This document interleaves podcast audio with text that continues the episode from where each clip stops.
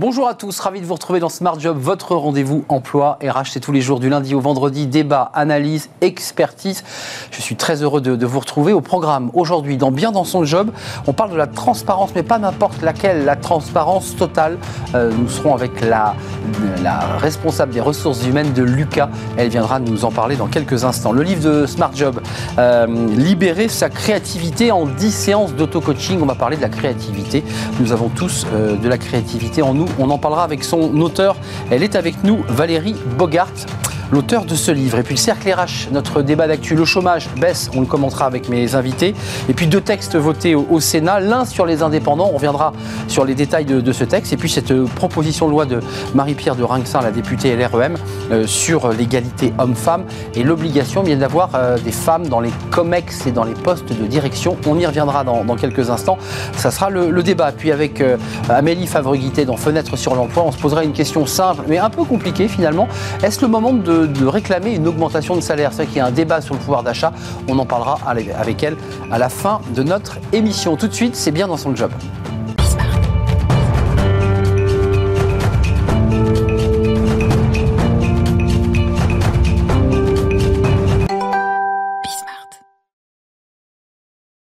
Bien dans son job et on va parler aujourd'hui de, transparence. Ça, c'est un sujet évidemment important pour les collaborateurs, pour les salariés, bah, qu'il y ait la transparence dans une entreprise. C'est peut-être une, source d'engagement et on en parle avec Manon Sylvain. Bonjour Manon. Bonjour Arnaud. Euh, RH, donc DRH, directrice des ressources humaines de, Lucas. Alors, c'est une entreprise de logiciels euh, créée en 2002, c'est ça Qui a 20 ans?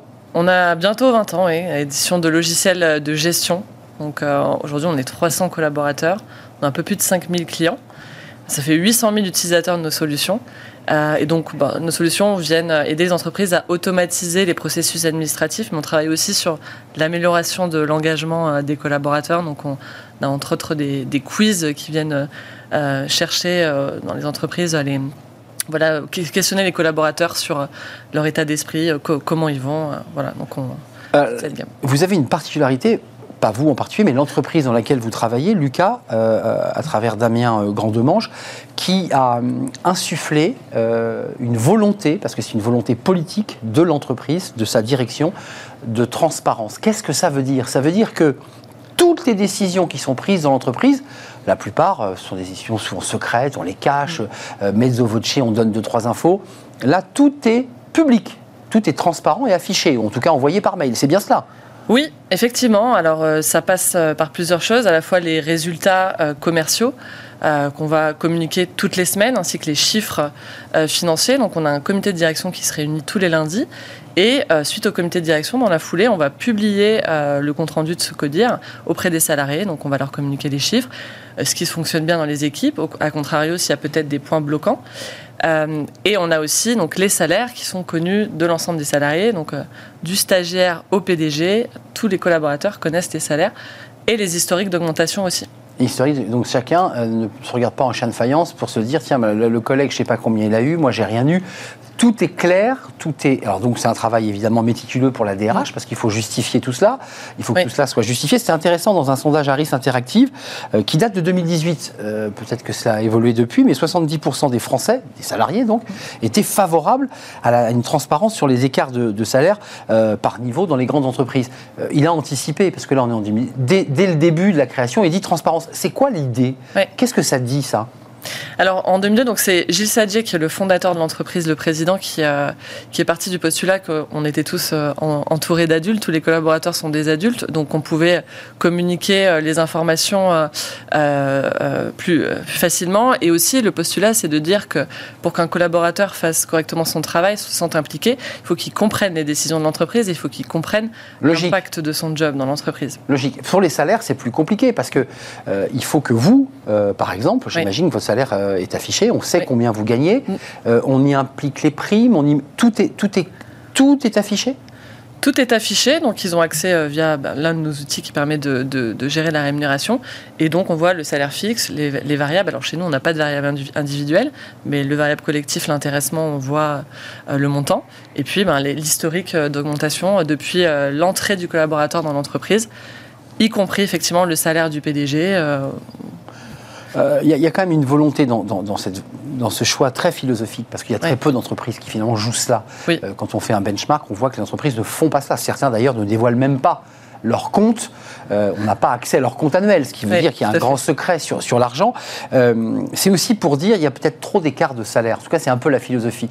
quand on prend les chiffres des patrons du CAC par mm. rapport au plus bas salaire de son entreprise, on voit des écarts faramineux. Il est de combien l'écart chez vous là? Oui, ben, en termes de fourchette, donc on est à peu près sur une fourchette entre 30 000 et 145 000 euros, voilà, pour être totalement transparente sur euh, à l'année. À l'année, voilà. Mais oui, même vous, vous êtes un peu embarrassé à nous le dire à l'antenne. Ah, non, pas du tout, pas du tout. Vous, l'assumez totalement On est tout à fait à l'aise. Alors aujourd'hui, la transparence, elle est principalement interne, donc on n'affiche pas notre grille de salaire euh, en externe. Euh, mais justement, c'est un sujet qui, en interne, n'est pas du tout tabou.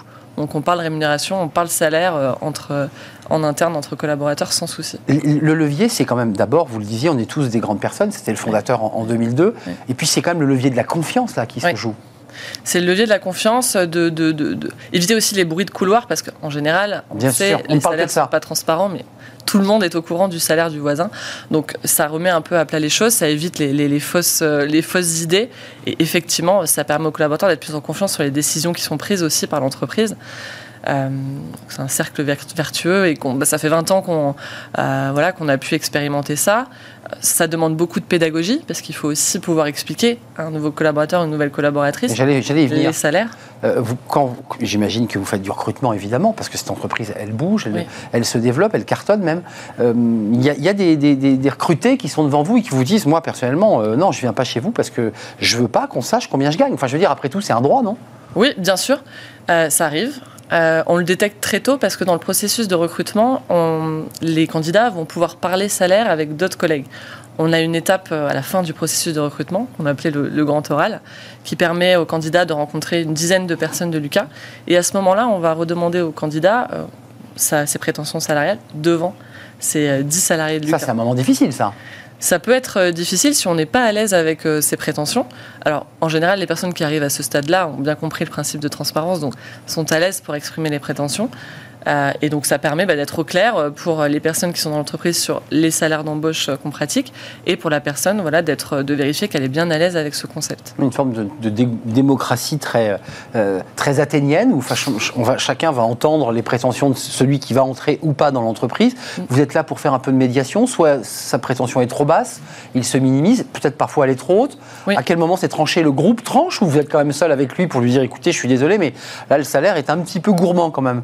Alors à la fin de, cette étape du grand oral, tout le monde donne son avis déjà sur le, profil et puis on demande aux personnes de s'exprimer s'il y a une, question sur le salaire. Le est sorti, vous me rassurez. Bien sûr, oui. On est d'accord. Euh, donc on l'a fait sortir et là vous vous exprimez collectivement. exactement. Tout le monde donne son avis et si éventuellement il y a des frustrations liées aux prétentions salariales, on en discute. Mais à la fin, ça reste le manager euh, et moi-même qui décidons du salaire et qui proposons euh, aux candidats. Et donc la validation, de pouvoir publier, puisque c'est quand même publié, c'est public au sein de l'entreprise, son salaire, on est bien d'accord. Oui, on confirme bien avec la personne que c'est quelque chose qui, euh, qui lui convient, qu'elle a bien compris le, fonctionnement, euh, et ensuite on, on intègre le salaire dans les outils. Euh, qu'est-ce, que ça, qu'est-ce que ça apporte de plus euh, J'imagine que vous avez vécu d'autres expériences RH dans d'autres entreprises. Euh, ça apporte quoi en matière d'engagement, cette, ce choix D'ailleurs, c'est, c'est vendu comme ça chez vous, c'est l'ADN de l'entreprise, la transparence? Oui, oui. oui alors je pense que déjà, ça, évite euh, de perdre du temps sur des discussions, comme on disait, hein, de, bruit de couloir, de s'imaginer que le voisin qui fait exactement le même job est plus payé euh, que soi. Des jalousies, des tensions. Ça évite des grosses tensions dans les équipes, ça c'est le premier point. Ensuite, on en a parlé hein, tout à l'heure, euh, le sujet de la confiance, ça permet de se dire, je sais exactement ce que, ce que paye l'entreprise pour chaque collaborateur. donc ça, c'est les deux principaux, les deux principaux points forts euh, les, salariés s'engagent, se disent après tout, ils sont transparents, il faut que nous aussi, on ait une forme de, relation de confiance avec l'entreprise. Ils nous font confiance, on leur fait confiance. Et j'ai lu que les commerciaux n'avaient pas de variables. Oui. Alors ça, euh, ça c'est pas facile pour vous, recrutement non plus. Non, c'est pas Parce facile. Que les commerciaux ont des variables. Oui, puis en général, on parle en package, donc bah avec un fixe, et puis des, gros variables déplafonnées parfois. Euh, alors, bah, je vous cache pas qu'on peut perdre certains profils qui, qui sont fortement motivés par le variable. Donc ça peut arriver. Après, c'est un choix très fort que l'on fait, parce que c'est basé sur la valeur aussi de, du collaboratif qui est très forte chez nous. Donc c'est pour ça qu'on a un intéressement, on a une prime qui est collective. Et non pas individuelle, vous l'avez bien dit. Et non pas individuelle. Et donc d'ailleurs, l'intéressement chez nous euh, est le même montant pour tout le monde, un peu importe le poste, c'est simplement pro rata temporis. Mais que vous soyez euh, grand directeur euh, ou junior dans l'entreprise, vous avez le même montant d'intéressement. Euh, quand même, vous qui avez un peu là une expérience, une connaissance, euh, c'est quand même rare en France ce type de, démarche. Euh, qu'est-ce que vous auriez envie de dire avant de nous quitter pour dire mais tentez cette expérience? Parce qu'il y a beaucoup de, dirigeants, de CEO qui sont extrêmement réticents à cela. Mm, mm. Peut-être même d'ailleurs pour eux, ils n'ont pas envie de, dévoiler à leurs collaborateurs combien ils gagnent. quels sont les éléments positifs que vous mettriez en avant? Pour leur donner envie? Oui, alors je, crois que dans un premier temps, ceux qui sont vraiment frileux, il faut commencer par un minima partager sa grille de salaire en interne. Ça, c'est un premier, un premier pas, à défaut de vouloir partager euh, tous les salaires. Et je pense qu'il faut y aller. C'est au départ, c'est un petit peu dur parce qu'il y a beaucoup de pédagogie. Il faudra expliquer les choses. Quand vous dites ça, il y a quand même beaucoup de portes qui s'ouvrent dans votre bureau. Voilà, le, moment de la publication des salaires, bah ça va demander beaucoup d'explications. Mais ensuite, ça va durer quelques semaines, et puis ensuite, tout le monde connaîtra les salaires, et puis personne n'ira revérifier tous les jours euh, le montant du salaire. C'est une euh, question de quelques semaines, où vous, vous êtes en première ligne, j'imagine. Voilà, c'est euh, Qu'est-ce qu'ils vous demander d'ailleurs L'équipe RH, qu'est-ce qu'ils viennent pousser Quand ils poussent la porte, qu'est-ce qu'ils vous disent bah, c'est principalement des explications sur des écarts en fait entre. Ah oui, on en revient quand même. Pour, un, voilà. pour un, même collaborateur, mais donc là on prend du temps à expliquer comment fonctionne la grille, euh, voilà, comment comment. Donc il faut être très au clair de votre côté. Hein. Il faut être très au clair sur la politique salariale. Et effectivement. Oui, parce qu'il ne faut pas flotter. C'est comme un professeur qui a mis un 8 à un élève et puis un 10 à un autre alors qu'ils ont l'impression d'avoir rendu la même copie, parce que c'est exactement ce qui se passe. Ça demande d'être très à l'aise avec sa grille, avec sa politique. Euh, une fois cette étape passée, ensuite, les, salariés comprennent très bien quand c'est bien expliqué. Comme on disait tout à l'heure, euh, c'est des adultes, donc ils arrivent à comprendre les choix, les choix de salaire. Eh ben, c'est dans l'ADN en tout cas de votre entreprise. Vous portez, euh, vous êtes un, un des éléments de, cet ADN, la, DRH de, de Lucas, euh, entreprise spécialisée dans les logiciels, 300 collaborateurs. Et vous y tenez beaucoup, c'est aussi une entreprise française. On est une entreprise française, oui, et on recrute. Euh, l'année prochaine, on va avoir à peu près 100 postes. 100 postes. Voilà. 100 postes ouverts. Allez donc jeter un œil en recrutement. par contre, il faudra accepter de dévoiler votre salaire. Non, mais je, souris, mais c'est une petite étape psychologique à franchir. Il faut être à l'aise. Voilà, il faut être à l'aise avec son salaire. Est-ce que l'on gagne et surtout le travail que l'on fournit eu égard au salaire qu'on leur reçoit, parce que le débat se situe là aussi. Exactement, bah, mais d'ailleurs quand on embauche, ça nous évite d'avoir des, personnes qui ont des prétentions euh, totalement euh, énormes vis-à-vis de, leur poste et de leur compétences. Resitué dans le contexte général de l'entreprise par rapport aux, aux, hiérarchies. Aux attentes, exactement. C'est vrai que ça fait un tout petit peu redescendre parfois. Merci Manon Sylvain, DRH de, Lucas. Merci de nous avoir rendu visite en toute transparence, évidemment, sans faire de, vilains jeux de mots. Euh, la suite de notre programme, c'est euh, le livre de Smart Job, comme euh, chaque vendredi. une autrice aujourd'hui, co-autrice d'ailleurs, qui va, on va le voir dans quelques instants, libérer sa créativité, votre créativité. Elle en a écrit un livre. Il est sorti chez Vuibert. On l'accueille. Thank you. Valérie Bogart nous a rejoint avec son livre. Elle l'a apporté. Et eh oui. Euh, merci Valérie d'être avec nous. Mais merci euh, pour l'invitation. C'est le livre de Smart Job, comme chaque vendredi, un livre et un auteur. Vous êtes co-autrice avec Carole euh, Césareo. il est sorti chez Vuibert, ce, livre. Libérer sa créativité, 10 séances d'auto-coaching pour trouver des idées et révéler son potentiel. Alors, on n'écrit pas un livre comme ça par hasard parce que dans votre parcours, on découvre que vous êtes la cofondatrice d'Art for Me. C'est quoi Art d'abord Art Me, c'est une société de conseil que nous avons créée en 2016, donc avec Carole Césaro, effectivement. Donc, euh, nous sommes associés.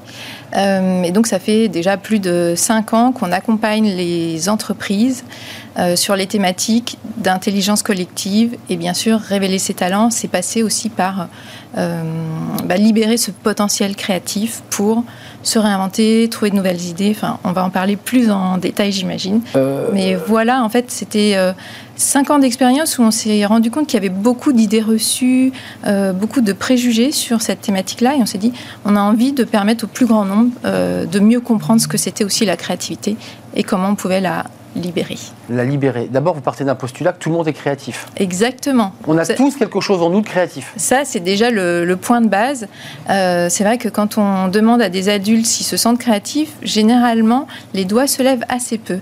Alors que si on est euh, dans une classe euh, en maternelle et on mm. demande à des enfants s'ils sont créatifs, tout le monde se lève et tout le monde se sent créatif. C'est intéressant ce que dit Valérie parce qu'il y a une forme d'autocensure quand on est devenu adulte, alors quand on est enfant, euh, on a plutôt cette fraîcheur naturelle, on l'a tous fait finalement. Puis quand on est adulte, c'est quoi? Il y a une autocensure, on se barricade, on, se minimise, on se, on Tout à fait. En fait, euh, l'explication, euh, je ne saurais pas vous donner vraiment l'explication claire et nette, mais la plupart des gens euh, pensent en fait que ce qui est important, c'est d'être rationnel, rationnel, pardon, logique, et que ce côté un petit peu peut-être feu follet, imaginatif, finalement, c'est pas ça qu'il faut mettre en avant. Et au fil de l'eau, on, finit par oublier qu'on a ce potentiel-là. Euh, et en fait, nous, on vient, on vient avec l'idée de, OK, vous êtes créatif, et on va pouvoir rallumer cette petite flamme si elle a eu tendance à s'éteindre. Elle s'était éteinte, on l'avait un peu enfouie au fond de soi-même, puis finalement on se révèle. Alors il y a des exemples et, des, et des, exercices pratiques d'auto-coaching, oui. mais l'idée quand même c'est euh, d'abord, première chose, comment on réveille, comment on allume cette petite flamme? Par des exercices, par du brainstorming? C'est quoi les techniques qui fait qu'à un moment donné, je vais me dire Ah, mais oui, finalement, je suis créatif alors je dirais qu'avant de commencer par les techniques, en fait le point que vous venez de souligner euh, précédemment, c'est que déjà on part du principe qu'il faut se faire confiance. C'est-à-dire que si on est sans cesse dans l'autocritique, euh, un jugement négatif, euh, on va euh, mettre les, idées à la poubelle systématiquement.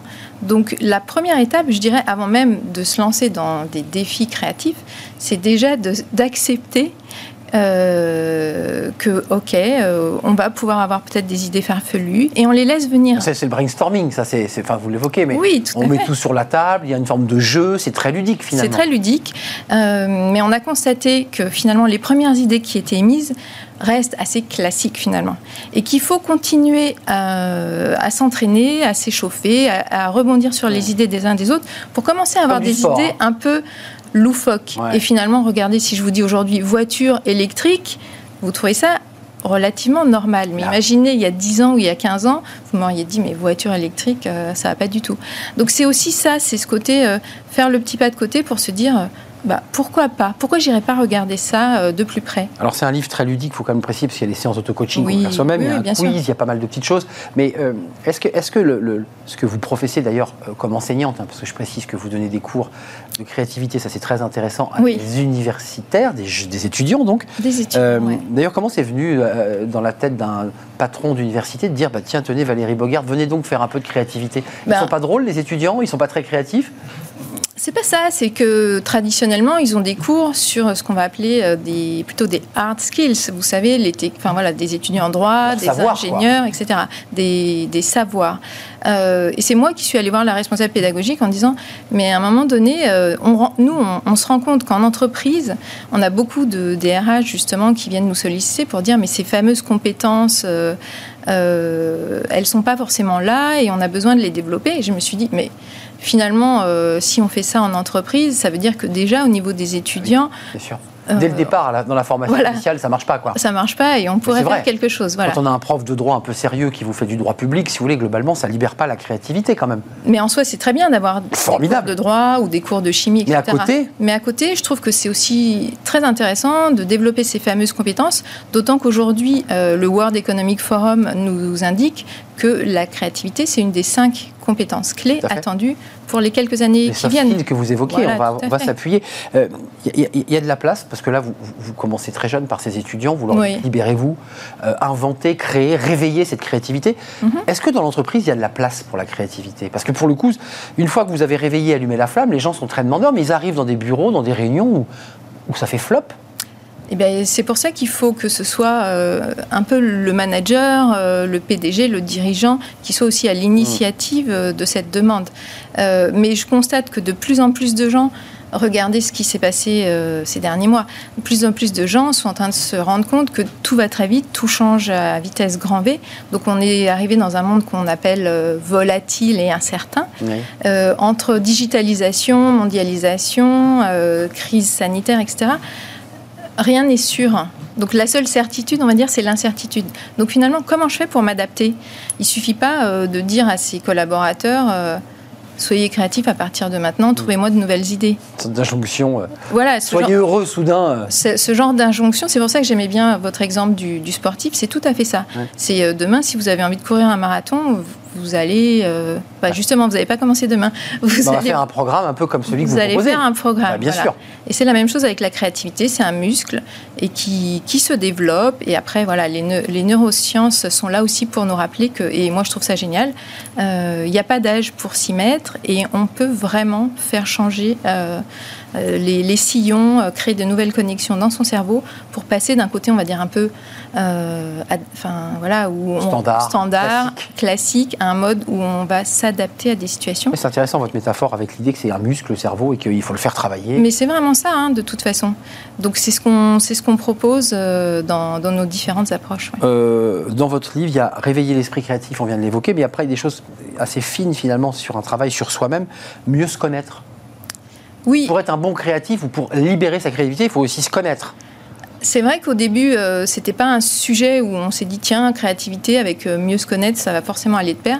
Mais plus on voyait les gens dans les situations où on leur demandait d'être créatifs, plus on se rendait compte que finalement, il y avait une grande méconnaissance de soi euh, et que finalement savoir que, ok, je suis peut-être quelqu'un qui est très à l'aise avec euh, le, visuel, ça va m'aider à aller vers peut-être des approches plus visuelles. D'autres sont plus sur l'écrit, d'autres sont plus sur l'écrit, etc. Donc il faut se connaître aussi sur ces plans-là en se disant. Euh, C'est mieux se connaître de façon générale. Aujourd'hui, on sait que 70% des apprenants sont des apprenants visuels. Or, on a tendance encore à, à donner beaucoup de cours à l'oral. Donc on favorise cette oralité alors que les gens ont besoin de voir pour mémoriser. Donc il y a tous ces, tous ces éléments-là, je trouve qui sont intéressants et on se pose jamais la question de quel type de créatif suis-je. Libérer sa créativité, ça passe par les managers, hein, j'ai entendu, je garde cette phrase, et les dirigeants que vous accompagnez en leur disant si vous ne le faites pas, vous ne pourrez pas ensuite exiger de vos collaborateurs qu'ils le soient, on est d'accord? Ben, Oui, on entend parler aujourd'hui un peu de cette position de manager coach. Et, c'est vrai que je pense que si on veut faciliter la transformation, si on veut faire en, sorte que les lignes bougent, mais de façon générale hein, dans la société, sur euh, bah, tous les défis qu'on a à relever aujourd'hui de transition écologique, euh, enfin ils sont nombreux euh, les défis. si on veut faire réfléchir les gens sur l'intergénérationnel, etc il faut forcément donner une impulsion un petit peu en haut et il faut aussi accepter bah, que qu'on soit sur des modes euh, peut-être plus participatifs. Euh, l'invité d'avant parlait de transparence et je trouve que c'est intéressant justement de, de, se dire euh, bah, mettons-nous autour d'une table. je peux être créatif moi tout seul dans mon coin, mais je trouve que bah, il faut connecter les cerveaux. Si on se mettait ah tous ensemble et qu'on faisait un peu turbuler, turbuler, voilà, les, les, idées, les cerveaux des uns et des autres. bah, derrière, la motivation, elle est bien plus forte. On fédère les équipes et puis ça donne envie d'aller de l'avant et de passer, passer de l'idée à l'action. Il y a aussi ça. Merci Valérie Bogart, euh, avec votre associé Carole Césareo, pour ce livre Libérer sa créativité, 10 séances d'auto-coaching. On voit la, couverture pour trouver des idées et révéler ce potentiel avec une préface, je ne l'ai pas dit, d'Isabelle Payot, qui est dirigeante de la fabrique euh, à bonheur et non pas du bonheur. Fabrique à bonheur et donc qui est psychologue. Donc euh, on la remercie beaucoup. Et puis vous avez des séances d'auto-coaching parce que c'est toujours utile de le faire chez soi tranquillement, un peu isolé, pour, voilà, pour se préparer un peu comme un sportif qui préparait un marathon on le fait tranquille dans son coin, puis un jour on, se présente. L'idée c'est ça, c'est d'y aller pas à pas, crescendo. Merci d'être venu nous rendre visite pour le livre de Smart Job. Merci euh, beaucoup pour l'invitation. Hebdomadaire. On fait une courte pause et on, va rentrer dans le débat d'actu. Il y a beaucoup d'actualités aujourd'hui autour euh, de l'emploi et du, travail, et puis des chiffres du chômage évidemment. Et puis le Sénat a été très actif puisqu'il y a ce vote d'une proposition de loi de Marie-Pierre de Rinxin sur l'égalité homme-femme et les quotas, notamment dans les COMEX. Ça, c'est nouveau. Et puis on va parler du, du statut des indépendants parce que ça a été aussi voté au Sénat. Un statut qui va protéger notamment le patrimoine des indépendants entre le patrimoine d'entreprise et le patrimoine personnel. Ça, c'est un sujet sensible. On en parle dans le débat d'actu avec mes invités. Euh, d'abord, on fait cette courte pause.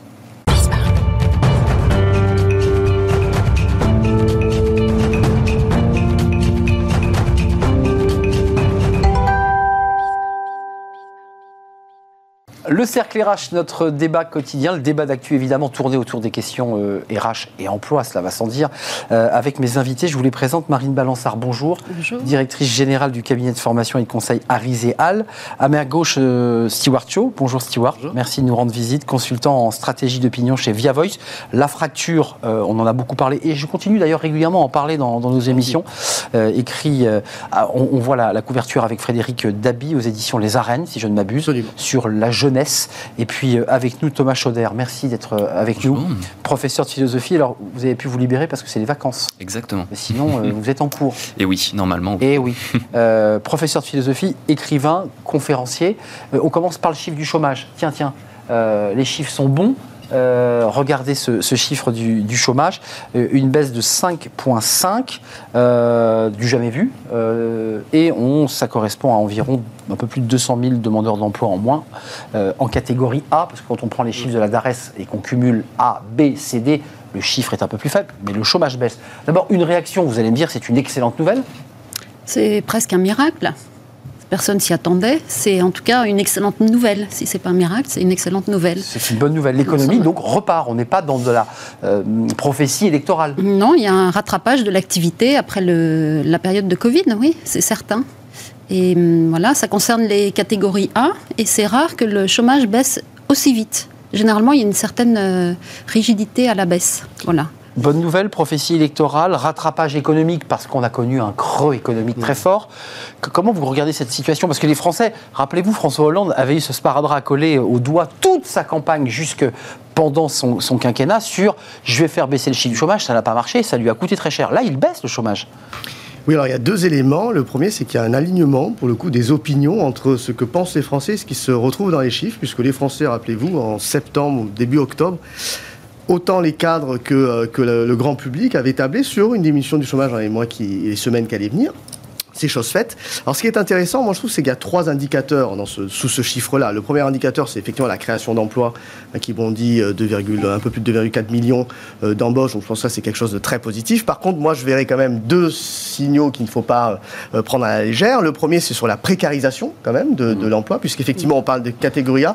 Mais si on prend les emplois un peu plus précaires, il y a une augmentation de, de, 4%, il me semble. Ça me fait penser un peu à l'Allemagne. Vous savez, l'Allemagne, c'est euh, le taux de chômage à 5,5. Par contre, c'est 20% des travailleurs qui sont euh, dans des, dans des situations précaires. Donc ça, c'est un premier Contrat plus court, précarisation. Absolument, une précarisation qu'il faut voir aussi euh, euh, sous ces chiffres-là. Et puis le deuxième élément, c'est sur la jeunesse, puisqu'effectivement, les moins de 25, on a un taux de chômage à peu près à 20%. 20%, ça reste quand même très élevé. Je sais que le gouvernement va faire des propositions en ce sens, mais voilà. Moi, c'est deux, en tout cas deux signaux faibles que je. Oui, d'ailleurs, qui, qui, donnent des indications sur la façon dont le marché du travail est en train de s'organiser. C'est-à-dire, on ne prend pas de risques, on fait des contrats courts, euh, et il y a une précarisation pour certains secteurs. je n'ai pas présenté votre livre, mais votre livre va me permettre de faire ma transition et, sur le sujet du chômage, parce que Thomas Schroeder, vous sortez un livre qui s'appelle La société de euh, pour une politique de loisiveté. C'est une bonne nouvelle ou pas que le chômage baisse? Vous qui prenez une politique de loisiveté Alors d'abord, euh, les chômeurs sont tous des, des oisifs. Hein, euh, être au chômage, ça prend énormément de temps, c'est énormément de soucis, c'est énormément de précarité. La politique de loisiveté, c'est pas une politique où tout le monde est au, est au chômage. je voudrais juste aussi rappeler deux petites choses avant de parler de ça. C'est que ici, le, les bons chiffres du chômage, bons chiffres qu'il faut relativiser comme Stuart l'a dit, euh, sont également liés à une politique qui a été fortement critiquée, la politique euh, du, euh, euh, de l'aide, de, des aides d'État. Hein. On a rompu avec une logique libérale qui consistait à dire il ne faut pas que l'État s'en mêle, etc. la patatras, hein, si je peux me permettre. Ah bah, là, les aides de l'État, le plan, le plan de soutien, le plan de relance, on voit très bien le retour à la social-démocratie, les effets qu'il a, qu'il a produits en, en l'occurrence. Donc excusez-moi, vous y voyez plutôt une bonne nouvelle, à cette idée finalement d'une politique qui ne soit plus libérale mais très où l'État intervient quand il le faut, puis se retire quand l'économie repart Parce que c'est de ça dont il est question là. Bah, c'est-à-dire que, étant donné, moi, on parlait des jeunes, euh, la situation à laquelle euh, nous avons assisté, notamment euh, chez les, plus jeunes, notamment chez les étudiants, c'est que dans la situation de la pandémie, on s'est retrouvé avec une très très grande précarité, avec des jeunes qui n'avaient qui n'avaient plus de quoi se chauffer, ils sont là les précaires, hein. nourrir, et on était dans une situation de, de quasiment et qui galèrent toujours, hein, et qui galèrent toujours, et ça c'est véritablement quelque chose qu'il faut prendre en compte. Marine Balançard, pour cette question du chômage, justement au-delà de l'effet d'annonce, d'abord on est rentré en campagne présidentielle, quand les chiffres sont bons, bah c'est vrai que c'est utile pour un gouvernement, ça justifie sa politique, ça veut dire que l'économie repart. Elisabeth Borne, Bruno Le Maire se sont largement exprimés depuis, hier. Euh, sur la précarité, sur l'évolution de ce marché du travail, parce qu'il y a la campagne présidentielle, puis ensuite il y a ce que le marché du travail va essayer de faire on voit quand même que les dirigeants, là, ils travaillent un peu à vue. Hein. On, nous annonce peut-être une nouvelle pandémie, on hésite il y a beaucoup d'incertitudes quand même Oui. là. En fait, ceux qui retrouvent du travail, les chômeurs qui retrouvent du travail, retrouvent du travail précaire, donc en CDD ou à temps partiel. Et il y a autre chose, un autre point important, c'est qu'il y a toujours beaucoup, il y a une masse de personnes qui ne travaillent pas et il y a une masse d'emplois qui ne sont pas pourvus. Stock de, de salariés euh, qui Et- cherchent un job voilà. et, et des jobs pas pourvus. Et les deux ne matchent pas pour des raisons de formation, de zone géographique, euh, D'intérêt pour l'emploi. d'intérêt, de, Et de niveau de salaire, tiens, pour de l'ancien niveau de débat là-dessus. salaire, d'aide sociale, et donc ça, c'est pas résolu du tout. Hum. Euh, et c'est quand même un problème sur parce que ça risque de générer des tensions sur les salaires, des hausses de salaire, et je ne sais pas si c'est Hum. très bon pour le. Si je peux, si je peux juste Thomas me permettre, euh, en fait, ce qui, ce, ce qu'on voit, c'est que ce qui est en passe d'être réglé, c'est la question d'un chômage conjoncturel lié à la crise. Mais là, on se retrouve sur des chiffres d'un chômage structurel. Structurel. Celui qu'on traîne depuis des Ex- décennies. Exactement. Donc là, on a vu que on- les sparadraps qui ont été mis en place ont permis euh, de faire en sorte que le bateau ne coule pas. Euh, mais par contre, euh, on, est revenu, si je puis dire, à la case départ. Mais Stewart Shaw, un mot, parce qu'on va parler ensuite de la proposition de Marie-Pierre Drinxin qui a été votée au Sénat sur l'accès des femmes aux postes de dirigeants et des COMEX qui n'existaient pas auparavant. Et donc ça, c'est une petite avancée euh, sociétale euh, et dans la notion d'égalité. Mais un mot quand même sur ce que évoque Thomas Schoder. Euh, les, Français se situent comment là quand vous les sondez sur, euh, sur la manière dont, le gouvernement euh, gère cette crise et, gère cette relance? Parce que on est dans une campagne, on voit beaucoup de souffrance, on voit beaucoup de gens qui souffrent, qui se plaignent, qui disent mais je j'ai pas l'emploi que je souhaite. Et puis en même temps, on a une économie qui est plutôt florissante avec des chiffres qui sont positifs, comme s'il y avait un effet comme ça de un effet ciseau, un effet de croisement. Non, mais il y a une ambivalence et euh, ce que vous disiez est très juste. C'est que je pense que les Français sont à la fois conscients qu'on a soigné un symptôme qui est évident, mais qui a une maladie derrière à laquelle il va falloir s'attaquer. Je pense que la revalorisation des salaires est un des, des- évidemment des chantiers qui va, qui va prendre des, des mois, voire des années euh, finalement à aborder. Puisque On n'en parlait pas depuis longtemps des on n'en salaires. parlait pas depuis longtemps et d'ailleurs on se demande est-ce que, est que finalement le, le- le travail, c'est, est-ce que la lutte en tout cas sur les questions de travail, c'est plus aujourd'hui la réduction du chômage que la revalorisation aujourd'hui de la manière dont on, on paye le travail? Ça c'est un enjeu qui est, euh, je pense, politiquement et socialement extrêmement important. Un mot d'ailleurs dans des secteurs, je le redis, aide à la personne, euh, des métiers Oui. pénibles, Oui. où les salaires sont à la fois pénibles et mal payés. Oui. Donc c'est quand même un sujet, et c'est là où il y a des stocks, euh, Et a pénuries parlé pour d'emplois. autant pendant la crise. Ça a été des, des- des- Des premières lignes. Absolument, et on a valorisé. Et puis là, on, on se rend compte que finalement, cette reconnaissance, en tout cas médiatique et, et, euh, d'opinion, ne suffit pas aujourd'hui. C'est, euh, Un mot, Thomas Il y a, et on il y a la question, il y a la question du salaire qui est extrêmement importante et il y a la question du sens du travail. Et comment est-ce que la société considère ces c'est ce qu'on a appelé les premiers de corvée pendant, pendant un moment, pendant, pendant la crise. Et tous ces métiers qui sont absolument nécessaires, qu'on ne peut pas remplacer par des machines, qu'on ne peut pas remplacer euh, par l'automatisation, et qui sont aujourd'hui mal payés, mal reconnus, mal vus.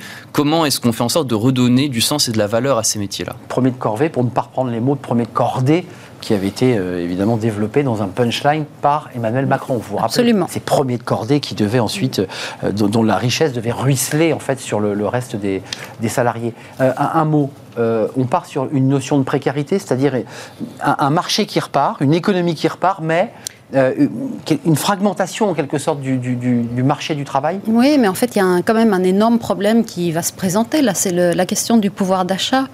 Il est là, hein. Mais voilà, c'est, On sent que ça peut à tout moment revenir sur le, voilà, sur le devant de la scène. C'est inflammable et je ne vois pas de solution On effectivement à peut-être pas court les gilets terme. jaunes, hein, Marine Balançard. Donc, il y a, les euh, syndicats cette fois-ci voilà, qui vont s'emparer du sujet. on il ne faut pas oublier qu'on est entré dans une crise sanitaire euh, juste après un climat social extrêmement tendu. Absolument. Très violent, Euh, très et violent. D'ailleurs, quand on pose la question des Français sur l'appréhension l'appréhension de l'avenir, on a une, ce que nous on a appelé un peu la France bifide, c'est cette langue de serpent qui se divise en deux, entre à la fois un bloc optimiste qui profite euh, de cette relance Pour qui ça va? Et un bloc qui, qui reste quand même très incertain Voilà. et inquiet de l'avenir. Et dans la crise, en fait, euh, certains ont, bénéficient d'un nouvel acquis social, qui est le télétravail, vrai. qui est plus confortable. C'est tout à fait exact. et euh, qui n'ont même pas lutté pour l'avoir. Ça a été donné, et puis là, c'est en train d'être pérennisé avec tous les accords qui sont On vous sent un peu fébrile Mais sur le télétravail, Marine Balançard. On vous Ça sent un peu, non Ça dépend des Chouin, branches. chouin. J'ai aussi des échos, j'ai aussi eu pas mal d'échos de gens euh, dans, dans différentes branches, différentes entreprises, où dès qu'il n'était n'était plus nécessaire de pratiquer le télétravail, il y a eu un retour en arrière énorme pour que le manager puisse surveiller l'équipe, pour que le patron sache ce que font ses équipes, etc. ça dépend de la taille de l'entreprise. Dans les grandes entreprises, c'est un, un, acquis. Avec des accords qui ont été signés, effectivement, et qui permettent de le pérenniser. Euh, tournons cette page du chômage avec tous les débats qui en sont induits, parce que ces chiffres du chômage qui sont bons n'impliquent pas, en tout cas pour peut-être se résumer, la, des tensions sociales dans, les mois à venir, dans une campagne présidentielle par ailleurs. C'est évidemment, on, va continuer de, suivre d'assez près à ce sujet.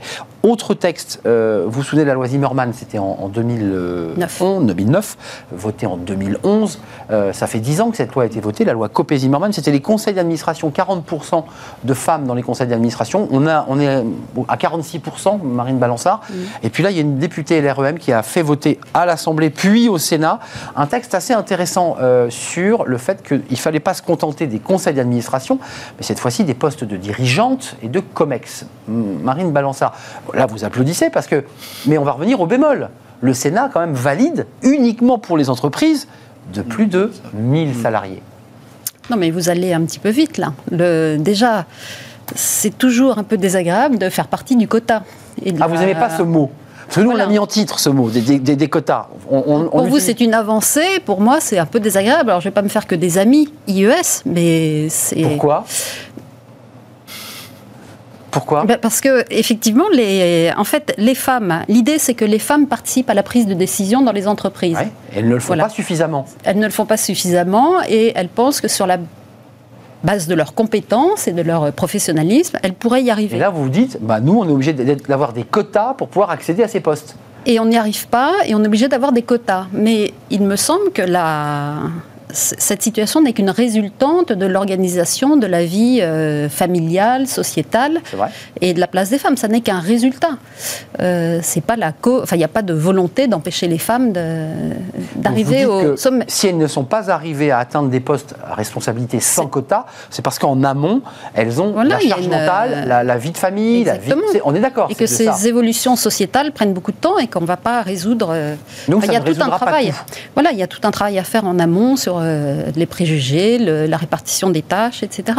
Le, et l'autre chose qui est quand même différente, parce qu'on dit que Copé ça a très bien marché, ça a très bien marché, hum. sauf qu'un poste d'administrateur, on change tous les trois ans un COMEX, un CODIR ou un poste de direction, euh, c'est beaucoup plus difficile de faire partir les gens. Ça n'a rien à voir en fait. Donc c'est un pas supplémentaire.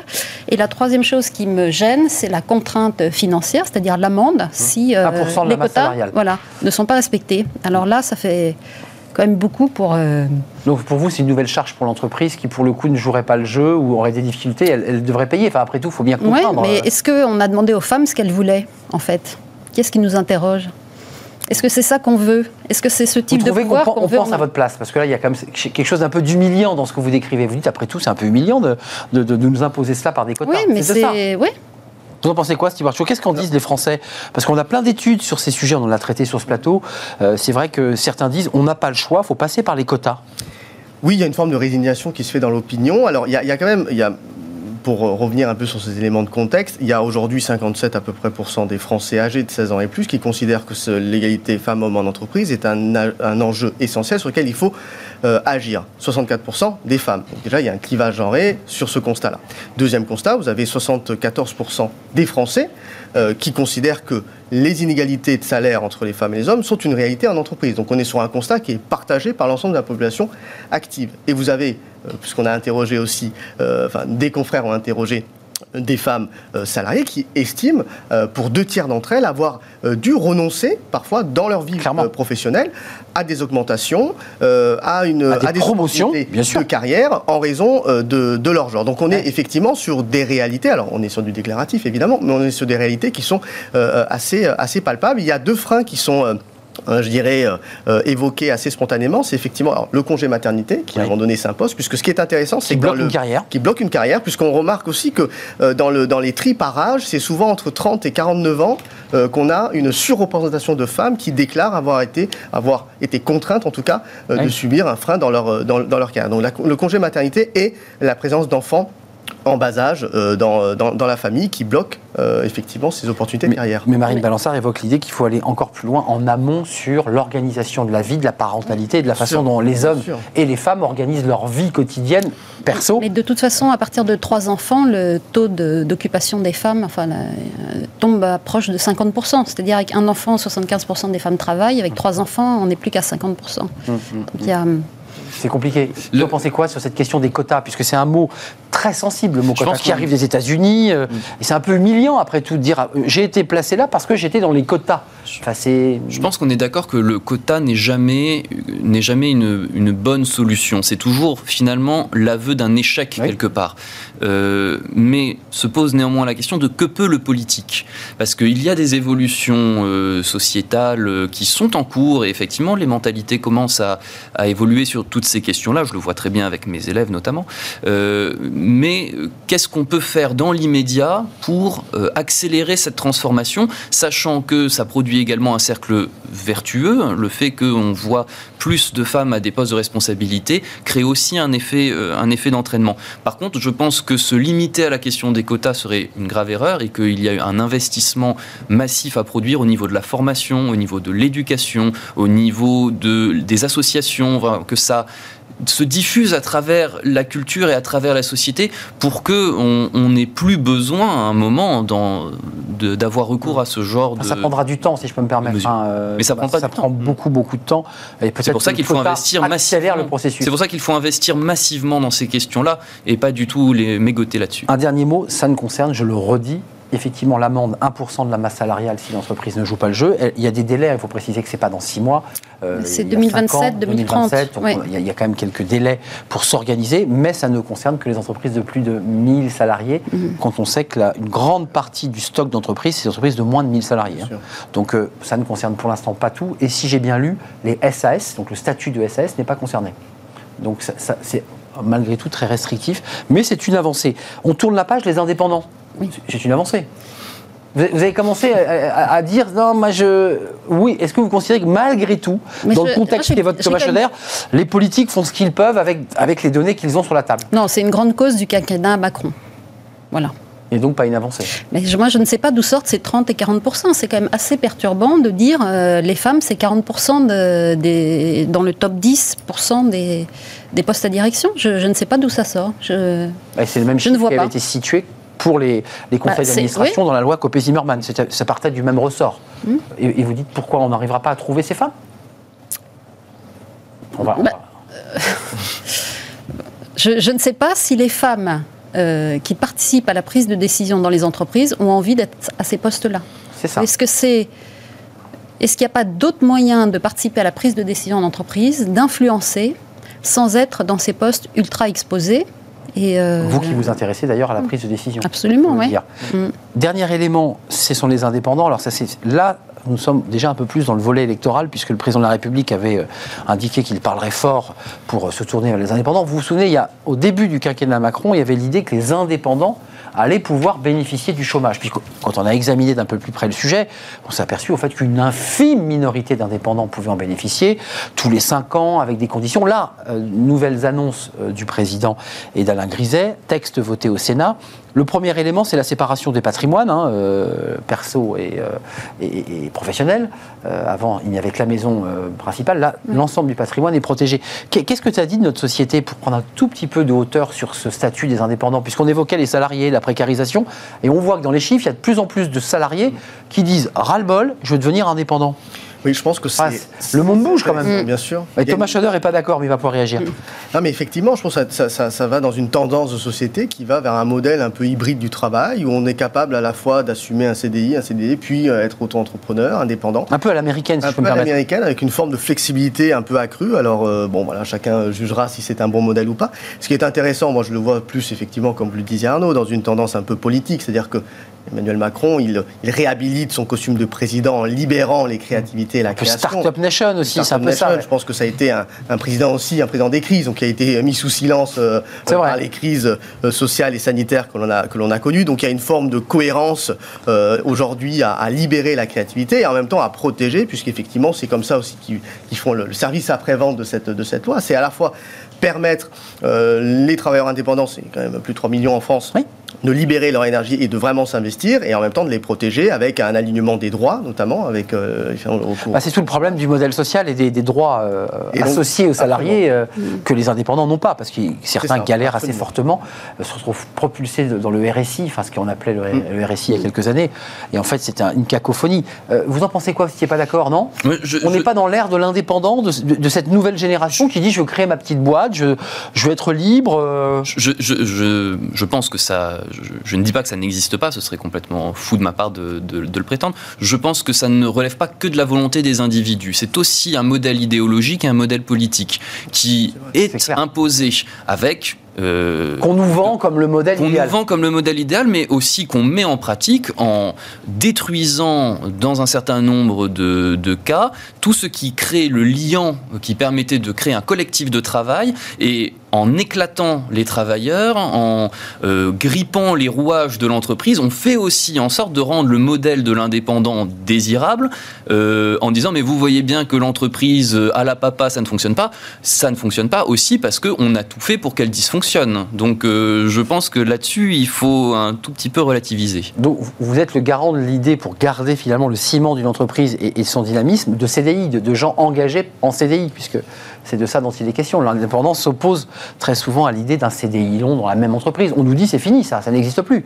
Vous aurez quatre métiers dans votre carrière. Enfin, c'est ce qu'on nous dit. Mais je pense que le problème ici n'est pas là. Le, de mon point de vue, le problème il est de qu'est-ce qu'on demande aux gens de faire. C'est pas dans, quel dans quelles conditions on leur demande de le faire, mais surtout en quoi consiste le travail. Et de plus en plus de gens, euh, c'est tout l'objet de mon livre, euh, se demandent mais pourquoi est-ce que je fais ce que je fais? Euh, À quoi je sers? Quel est le sens de qu'est-ce que je fais là? Quel est le sens de mon de mon métier? Je pense que CDI pas CDI, etc. Ça c'est c'est la partie disons administrative de l'affaire. La vraie question c'est quel est le sens de, de, notre agir, le sens de notre action. Et presque le sens de notre vie pour prendre encore plus de hauteur. Mais c'est ça, c'est le débat qui est posé. Euh, vous en pensez quoi de cette espèce d'aspiration à l'indépendance? Les chiffres euh, quand même sont parlants. Hein. Il y a de plus en plus à la fois de jeunes étudiants qui créent leur entreprise ou on les incite à le faire, mais les chiffres sont là. Il y a le débat du modèle et de l'accès au chômage. Mm. Vous avez vu que dans le nouvel élément de, cette, de ce texte, c'est tous les 5 ans, vous pourrez bénéficier des droits au chômage. Donc finalement, l'indépendant bénéficiera des mêmes droits qu'un salarié euh, qui a cotisé, en l'occurrence. Oui, il y a ça, et puis il y a la protection du patrimoine personnel, parce que souvent les indépendants se rendent compte beaucoup trop tard qu'ils sont responsables sur euh, l'ensemble de leur patrimoine. Alors, euh, donc ça va peut-être dans le bon sens pour encourager effectivement euh, l'indépendance et puis simplifier le, nombre de statuts d'entreprise qu'on peut euh, hum. choisir parce que c'est un cauchemar pour des créateurs d'entreprises. Vous voulez dire URL, SAS Voilà, SARL, euh, hum. auto-entrepreneur, enfin c'est un cauchemar. Donc simplifier c'est très bien, protéger c'est très bien. Euh, Mais sur le modèle philosophique bah, Ça rentre dans l'air du temps. Maintenant, on parle beaucoup plus enfin, des slashers, des gens qui font plusieurs choses à la fois dans différents domaines.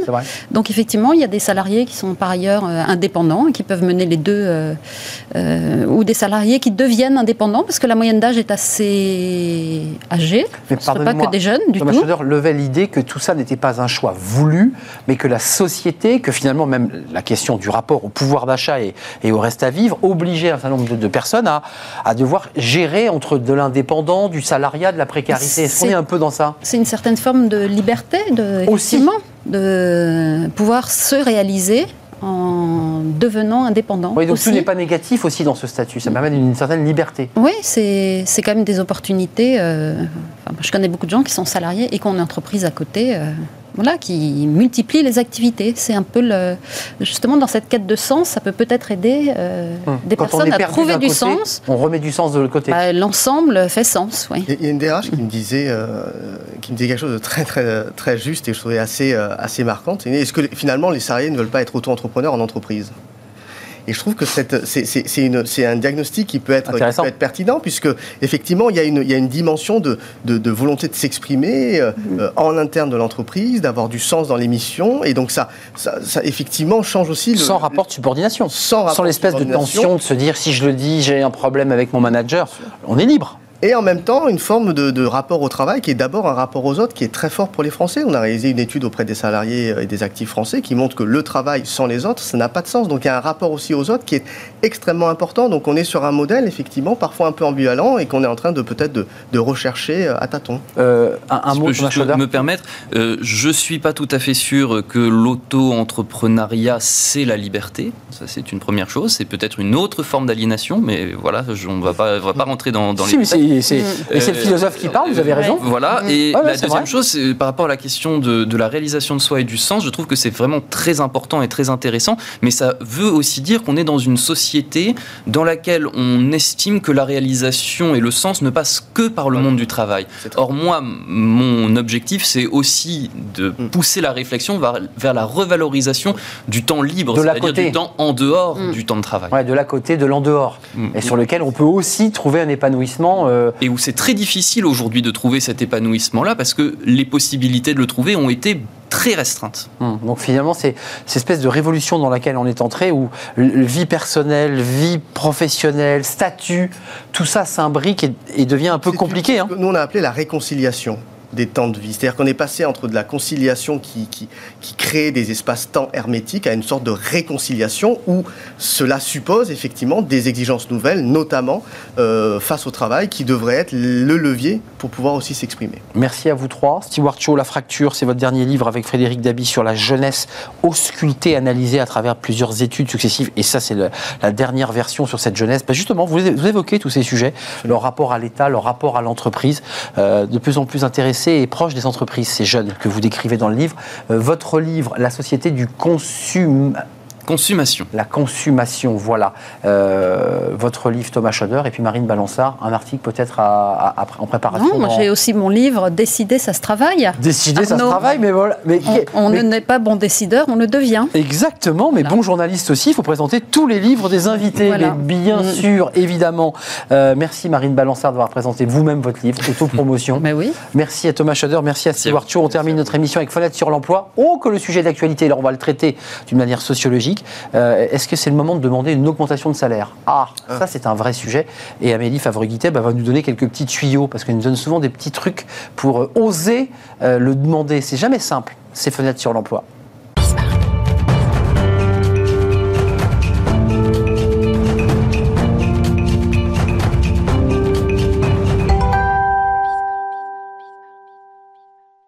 Fenêtre sur l'emploi avec euh, Amélie Favori-Guittet, comme chaque vendredi, euh, en distanciel, mais toujours aussi percutante. Amélie Favori-Guittet, de- cofondatrice de Talent Management.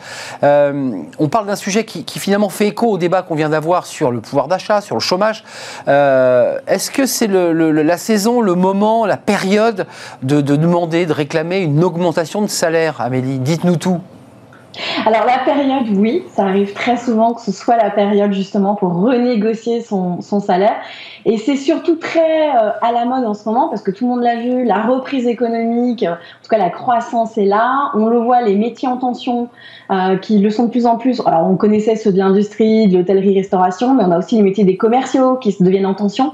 Et alors forcément, ça va donner des idées à plein de collaborateurs de se dire, bah ok, puisque mon métier devient un peu pénurique, je vais aller toquer à la porte de mon RH et je vais lui dire, bah si tu veux que je reste, il va falloir m'augmenter. Puis les gens le voient, hein, il y a la hausse des prix, la hausse des matières premières, la hausse du blé. Donc les gens se disent, bah oui, je vais moi aussi aller frapper à la porte de mon RH pour lui dire, bah euh, euh, j'ai euh, le coût de la vie qui commence à grimper, donc euh, je veux une augmentation de salaire pour pouvoir continuer à venir travailler. Sauf Et- que ça se passe pas forcément comme ça. Évidemment, sans compter qu'il y a un léger dérapage de l'inflation, il faut, faut le rappeler, hein, qui, qui est en train de dépasser la barre des, des 2%. Euh, donc ça veut dire que ça pousse, Amélie, d'après votre, votre théorie, votre analyse, tous les salariés à réclamer une augmentation? C'est ça. Tout le monde veut pousser la porte euh, du, euh, du, RH, du manager, en leur disant, ben voilà, entre le coût de la vie, entre euh, ce que j'entends à gauche à droite et je vois bien que mon métier est très recherché, eh ben, je veux être augmenté. Sauf que c'est pas comme ça qu'on va demander une augmentation de salaire, parce qu'on a le droit d'aller demander une augmentation de salaire, mais c'est pas pour ces prétextes-là, en tout cas, qu'il faut aller frapper à la porte de son RH ou de son manager. Euh, est-ce que c'est, malgré tout, tous ces sujets d'augmentation, est-ce que c'est un argument suffisamment fort, suffisamment valable pour la réclamer? Parce qu'après tout, on dit j'y ai droit, regardez, tout augmente, mais est-ce que c'est est -ce c'est aussi légitime que ça? C'est pas aussi légitime que ça, parce que même si les entreprises font des bénéfices et même si elles ont du cash, c'est pas pour autant qu'elles vont vous augmenter. En fait, il faut regarder, c'est votre mission. Quelle a été la mission pour laquelle vous avez été recruté au départ? Quels ont été vos résultats? Est-ce que vous avez fait, euh, vous aussi, vous avez dépassé vos, euh, vos chiffres? Est-ce que euh, le collaborateur a fait plus que ce qu'on lui a demandé? Comment ça se passe le relationnel aussi dans l'entreprise? Donc en fait, c'est plutôt son travail à soi qu'il faut analyser plutôt que les résultats de l'entreprise, même si les résultats découlent normalement du travail de l'ensemble des collaborateurs. Vous nous dites, Amélie, après, vous nous allez nous donner une petite règle des cinq oui, parce que je, que je trouve assez, assez pertinente et assez passionnante d'ailleurs. Euh, en fait, vous, vous nous dites souvent sur ce plateau, euh, préparez les entretiens, préparez vos arguments, on est d'accord? On est tout à fait d'accord, tout se prépare. C'est-à-dire que euh, on, va aller voir le RH quand on sait qu'on a son entretien euh, d'évaluation annuel, on va lui rappeler les missions pour lesquelles on a été recruté, on va lui montrer des exemples de projets qu'on a réalisés et qu'on a réussi forcément parce que c'est important. On va montrer toutes les prises d'initiative qu'on a pu euh, réaliser et en fait on va au fur et à mesure justifier que l'on souhaite un petit peu plus d'augmentation. Donc effectivement il y a la fameuse règle des cinq oui. Ah. Alors, la fameuse règle des 5 oui, euh, comment ça marche? Racontez-nous. Bah, c'est souvent la règle qui arrive après euh, la fameuse phrase du RH ou du manager qui dit Je ne peux pas t'augmenter, tous les budgets ont été gelés. Donc, ça, c'est une phrase la plupart des auditeurs l'ont déjà entendu. Et en fait, ce qu'il faut faire, c'est une technique des commerciaux, c'est euh, amener le RH ou son manager vers, dans son sens. C'est-à-dire, ça va être, bon, jusqu'à présent, vous aimez travailler avec moi forcément la personne d'en face va dire ah ben oui on, ah adore travailler avec toi ok vous êtes content de mon travail ah ben oui, tout à fait. Ah, vous appréciez mes initiatives. Euh, vous pouvez compter sur moi à n'importe quel moment. Ah ben oui, oui, oui, tout à fait. Et donc en fait, on pousse la personne à dire oui à chaque fois euh, sur chacune de nos affirmations. Euh, voilà, j'ai toujours accepté de faire plein d'efforts. Vous pouvez le reconnaître. Ah oui, oui, tout à fait. Et donc là, du coup, comme le, le cerveau humain euh, et que le RH ou le manager a été habitué à dire oui, il ne peut pas euh, dire non d'un coup à ce qu'on on va demander. Donc ça va être, bah, vous comprenez bien euh, que la situation doit être évaluée, qu'est-ce que vous me proposez? On n'est pas sur quelque chose qu'on exige, on est vraiment sur une négociation où on vient pour dire, bah voilà, euh, voilà pourquoi, toutes ces raisons, vous aimez être avec moi, travailler avec moi, et bien maintenant, proposez-moi quelque chose pour que cette relation qui est bonne et qui vous convient perdure dans le temps. Et en fait, c'est amené sur un plateau pour que le RH, ce soit lui qui soit, qui vienne en, en, force de proposition et dire, bah ok, je peux vous accorder telle et telle chose euh, pour que vous restiez avec nous, parce que oui, effectivement, on a très envie de vous garder. Euh, pour terminer et conclure, il y a, il y a ce travail du oui, parce qu'effectivement, quand on, enchaîne les oui, ben, on est un peu piégé ensuite pour dire non à l'augmentation. On a, on a, bien compris le processus. Puis il y a quand même l'idée qui est assez intéressante qu'il faut aussi se faire un peu remarquer au lieu de cette stratégie du oui. Il faut quoi réseauter, il faut se faire remarquer, il faut euh, se montrer, il faut faire un peu de politique, quoi il faut faire de la politique interne, tout à fait. Donc, c'est-à-dire qu'à un moment donné, on va aller réseauter dans l'entreprise. Euh, dès lors qu'on fait un projet, qu'on travaille avec euh, un service, avec un nouveau client, un nouveau prestataire, un nouveau partenaire, eh bien, il faut le faire savoir. Beaucoup de personnes ont ce fameux syndrome du bon élève. C'est-à-dire que je travaille très fort sur mes dossiers, j'y travaille même des fois très tard, mais en fait, j'y tellement pas le temps d'en parler aux autres que personne ne sait ce que je fais dans l'entreprise. Mmh. Et donc ces gens-là, on vient pas les chercher pour leur proposer de nouveaux projets et du coup encore moins pour leur proposer des augmentations de salaire. Donc en fait, quand vous faites quelque chose, il faut le faire savoir. Il faut que les gens autour de vous sachent que vous bossez sur des projets, que vous avez remporté des prix, que vous avez réussi des choses. Tout ça, c'est ultra important. Merci Amélie Favorité pendant que votre porte s'ouvre discrètement et laisse passer une sorte de fantôme. C'est le chat qui quitte la pièce. Euh, merci d'être venu nous rendre visite euh, devant votre caméra, Amélie Favorité, cofondatrice de Talent Management et tous ces petits conseils, les 5 oui, gardez ça en tête, les 5 oui. Merci, merci euh, d'être venu. Merci à vous qui nous regardez évidemment et qui êtes fidèles à, nos, à notre programme. merci à toute l'équipe, merci à Benjamin Michel pour la réalisation, merci à Guillaume Sulowski pour le son, merci à Fanny Griesmer et à Margot Ruot qui m'accompagne dans, dans l'émission tous les jours. C'est un vrai plaisir. Merci à vous qui nous êtes fidèles. Euh, je serai là euh, lundi. euh, nous sommes lundi. Je serai là demain. Bye bye.